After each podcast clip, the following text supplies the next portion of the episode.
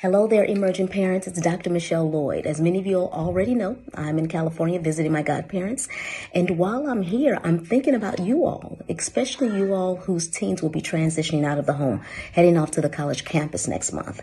And are you spending that time with them, strengthening the bond and also teaching them healthy uh, budget friendly meals. Many of you all already know that in college the funds are lacking. And so really that's where I gained about 25, 26, 27 pounds. I was eating manwich and hamburger helper and ramen noodles.